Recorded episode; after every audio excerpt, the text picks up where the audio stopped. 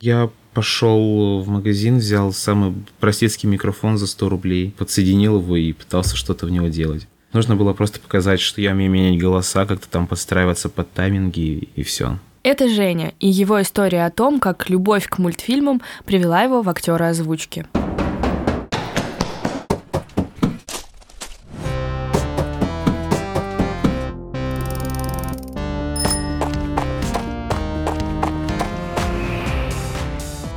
Привет!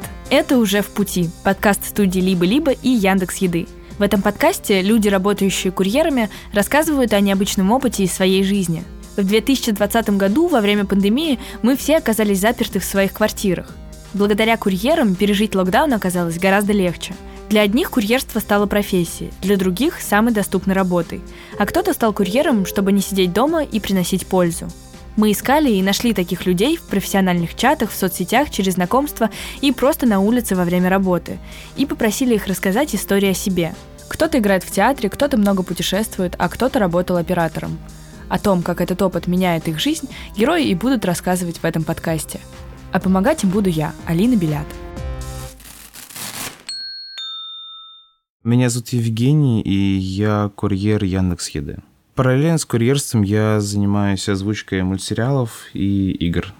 Женя увлекся аниме еще в детстве, когда эти мультики показывали по телевизору. Он рос в Туапсе. Это небольшой портовый город на берегу Черного моря. Летом туда съезжаются туристы, все ходят купаться, а не в сезон в городе не очень много развлечений, особенно для детей.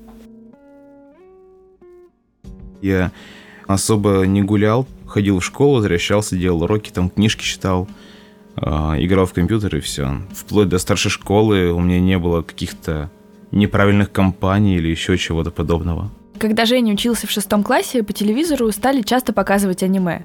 Это было то, что многие из нас часто смотрели в школе. «Тетрадь смерти», «Соник», «Покемоны», «Шаман Кинг» и другие мультики. И вот Женя с удовольствием начал их смотреть.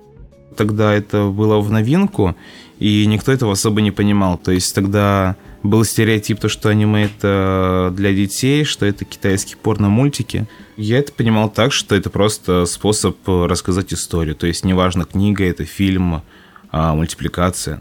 Женя полюбил аниме за непредсказуемость. Раньше он смотрел американские мультики и фильмы, и они все были похожи друг на друга.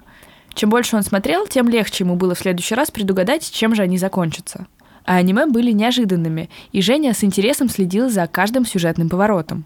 А, я всегда смотрел именно американские мультики, там русские, там западные фильмы.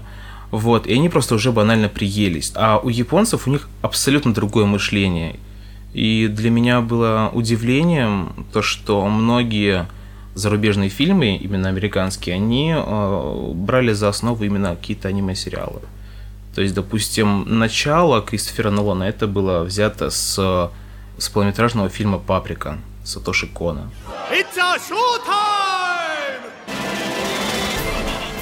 Там буквально один в один. Таких примеров довольно-таки много. Чем больше Женя смотрел, тем больше он увлекался аниме и японской культурой.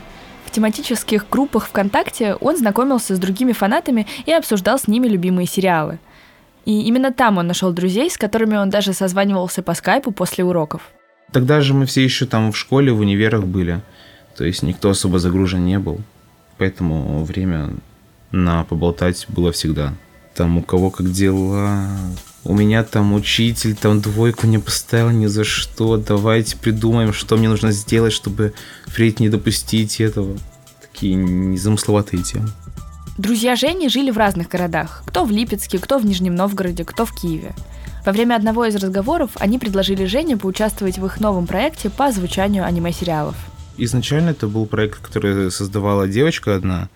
Она была таким организатором движухи какой-нибудь. То есть ей все было интересно, придумывать что-то новое. И она такая, ребята, у меня есть идея, давайте мы это все будем озвучивать. И вот так вот родилась эта группа по переводу и озвучке. Группу назвали Any Date. Any от слова аниме, а Date как свидание. Но ребята имели в виду как бы приятную встречу с аниме. Тогда, в 2014 году, на пиратских сайтах фанаты японских мультиков часто выкладывали видео с любительскими переводами. Это позволяло зрителям не ждать официальных релизов от студий, а сразу смотреть на русском премьеры любимых сериалов. Фанаты заглушали оригинальную японскую речь и поверх накладывали свои голоса. Звучало это так. Гляди-ка, несчастный случай. Жуть. Наверное, он умер в тот же момент. Должно быть, лошадь соскользнула с размокшей дороги и потащила за собой карету. Во всяком случае, он определенно выглядит как богач. Дорогой, там в карете мертвая женщина. Таким закадровым переводом и решили заняться Женины друзья. Меня позвали в этом всем участвовать. То есть изначально был там какой-то отбор. Я пошел в магазин, взял самый простецкий микрофон за 100 рублей, подсоединил его и пытался что-то в него делать. Какой-то сложной технологии не было. Нужно было просто показать, что я умею менять голоса, как-то там подстраиваться под тайминги и все. Женю взяли, и он на свой дешевый микрофон стал говорить за персонажей японских мультфильмов. Ни у него, ни у его друзей не было опыта, поэтому в процессе озвучания приходилось разбираться на ходу. Изначально идет э, трансляция сериала на японском телевидении. Есть группа ребят э, вообще из любых стран, которые все это записывают и выкладывают на торренты. Потом находятся зачастую американцы, которые делают субтитры американские, тоже выкладывают это на торренты. Потом это находят э, русскоязычные ребята, выкачивают уже английские субтитры, переводят, тоже выкладывают на торренты. Потом это находят люди, которые озвучивают. Озвучивают и есть ребята русские, которые берут чисто исходники, то есть не переведенные на английский, и переводят чисто с японского. Процесс дольше, но перевод более правильный. При условии того, что человек знает э, язык хорошо. Первый год работы ребята шли по простому пути. Брали уже готовые русские субтитры и использовали их для озвучки. Но получалось так себе – мы тогда просто еще не особо понимали, какие хорошие субтитры, какие плохие. Мы брали любые доступные. Этот подход максимально неправильный. То есть за него страдает качество. Банально мы могли взять одну серию перевода от одной команды, второй от другой. И происходил диссонанс, то есть там банально в каких-то именах. То есть одни запишут так, вторые так. Но мы на этих ошибках научились. У нас парень, который все это переводит, он такой, ребята, я все понял, мы делаем вообще не то. Он такой, я буду делать сам. То есть мы немного будем запаздывать со сроками, но мы будем делать хорошо. И львиную долю всего делал краски вот этот парень. Со второго года ребята стали сами переводить сериалы с японского на русский и потом озвучивать их. Так они перестали по-разному произносить имя одного и того же персонажа, диалоги между героями зазвучали живее, и в результате получалось намного лучше. Но все это и времени стало отнимать гораздо больше. При этом было важно быстро выполнять работу и сразу выкладывать новые серии в интернет. Так аниме с переводами Anidata набирали больше просмотров. Ребята не получали за это деньги, поэтому именно просмотры были для них вознаграждением за проделанную работу так как у нас нет э, монетизации там с чего-то, просто было приятно, что люди смотрят с нашей озвучкой. В позапрошлом году, когда мы начали озвучивать э, сериал по Джоджо, нам парень рассказывал, он идет по улице, и идут два ребенка, не знаю, там класс седьмой, шестой. Такие, а ты видел новую серию Джорджа? Такой, да, я видел. А в какой ты озвучке смотришь? Я смотрю в озвучке Анидейта. То есть, ну, в, в, в нашей озвучке. И он идет такой, блин, ребята, мы не зря стараемся, потому что нашу озвучку смотрят. Жене очень нравилось заниматься озвучкой, но чем взрослее он становился, тем тяжелее ему было совмещать хобби с делами. Когда Женя был в 11 классе, его команда вышла уже на достаточно профессиональный уровень. Озвучку надо было делать за пару дней, ведь серии должны были выходить каждую неделю. Это был такой непрерывный конвейер. А параллельно Женя готовился к ЕГЭ, к поступлению в ВУЗ и еле-еле успевал и там, и тут я немного сдвигал свой приоритет, и это не очень хорошо отобразилось на, на результате моих экзаменов. Допустим, у меня был репетитор, да, ну, то есть не было подготовка к ЕГЭ. Я смотрю на время такой, блин, мне нужно бежать, мне скоро серия выходит, там ребята уже перевод сделали. Я, короче, это пошел, извините, пожалуйста. Но в итоге сериал-то выпущен, мы, мы молодцы. Я банально не высыпался засыпал на уроках, но я приходил домой и понимал, что сейчас я начинаю работать. Мне это нужно зачем-то, я не знаю зачем, ну то есть я, я буквально не понимал, зачем я это делаю, ну то есть э, в перспективе, но в моменте я был максимально счастлив. В итоге Женя все-таки нормально сдал ЕГЭ и поступил в университет в Краснодаре. У меня была история, как я хотел уйти с экзамена уже в универе. Есть одна очень популярная барышня, которая начинала еще в 2006 озвучивать. И э, в каком-то из подкастов она говорила, что если кто-то хочет озвучить со мной какой-то сериал, просто напишите мне, я скину вам уже готовую дорожку.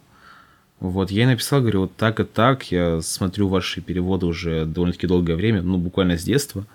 Вот, я хотел бы вот, чтобы вы э, скинули мне свою дорожку. Она такая, да, окей, и скидывает. А я стою в очереди на экзамен, я такой думаю, может, я в какой-нибудь другой день его сдам? Я могу себе позволить или, или не могу? Вот, но в итоге я сказал ребятам в очереди, ребята, мне очень нужно домой, можно я пройду, пожалуйста, побыстрее? Сдал зачет или, или экзамен, уже не помню, и побежал домой быстро делать.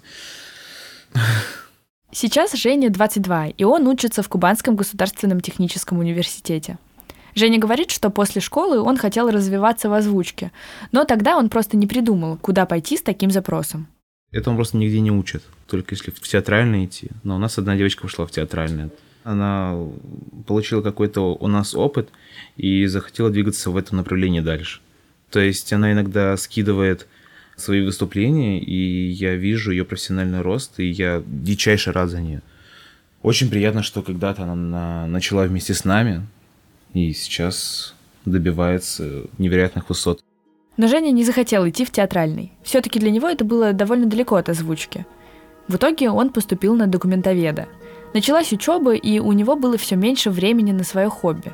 К тому же ему нужно было самому себя обеспечивать, и на первый план выходила работа и учеба, а озвучкой удавалось заниматься все реже и реже.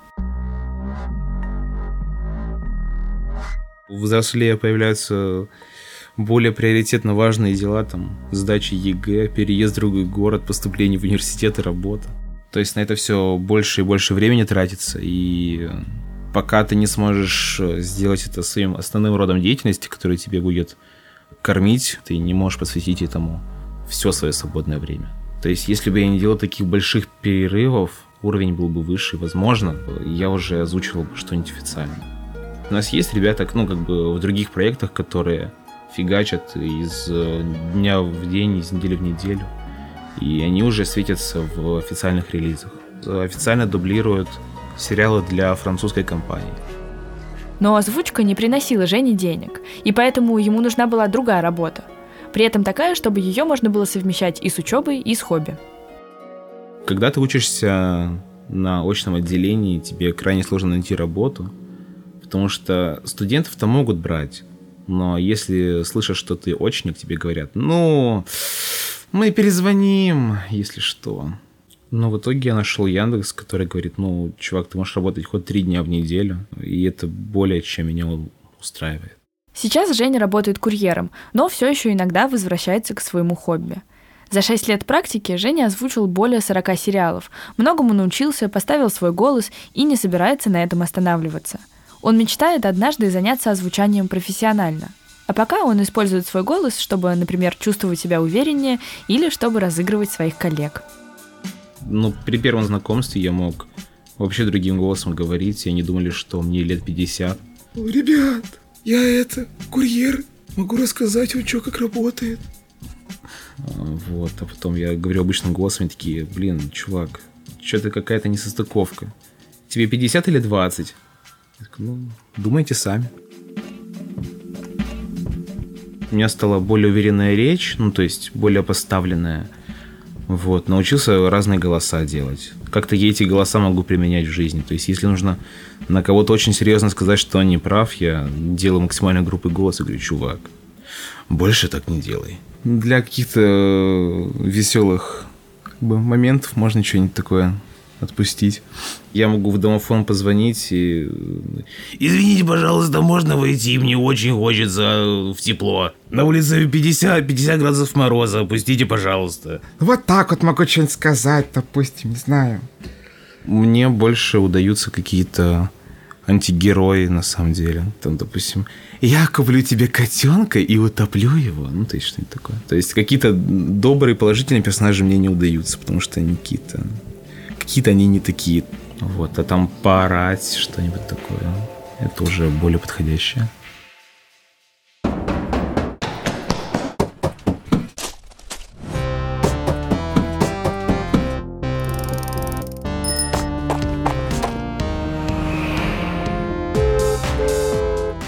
Это был подкаст «Уже в пути» студии «Либо-либо» и Яндекс Еды. Меня зовут Алина Белят. Над этим подкастом со мной работали редактор Юлия Яковлева, продюсер Гульнара Делекторская и Ксения Красильникова и звукорежиссер Павел Цуриков. Джингл нам написала Кира Вайнштейн, а обложку нарисовала Таисия Демкина.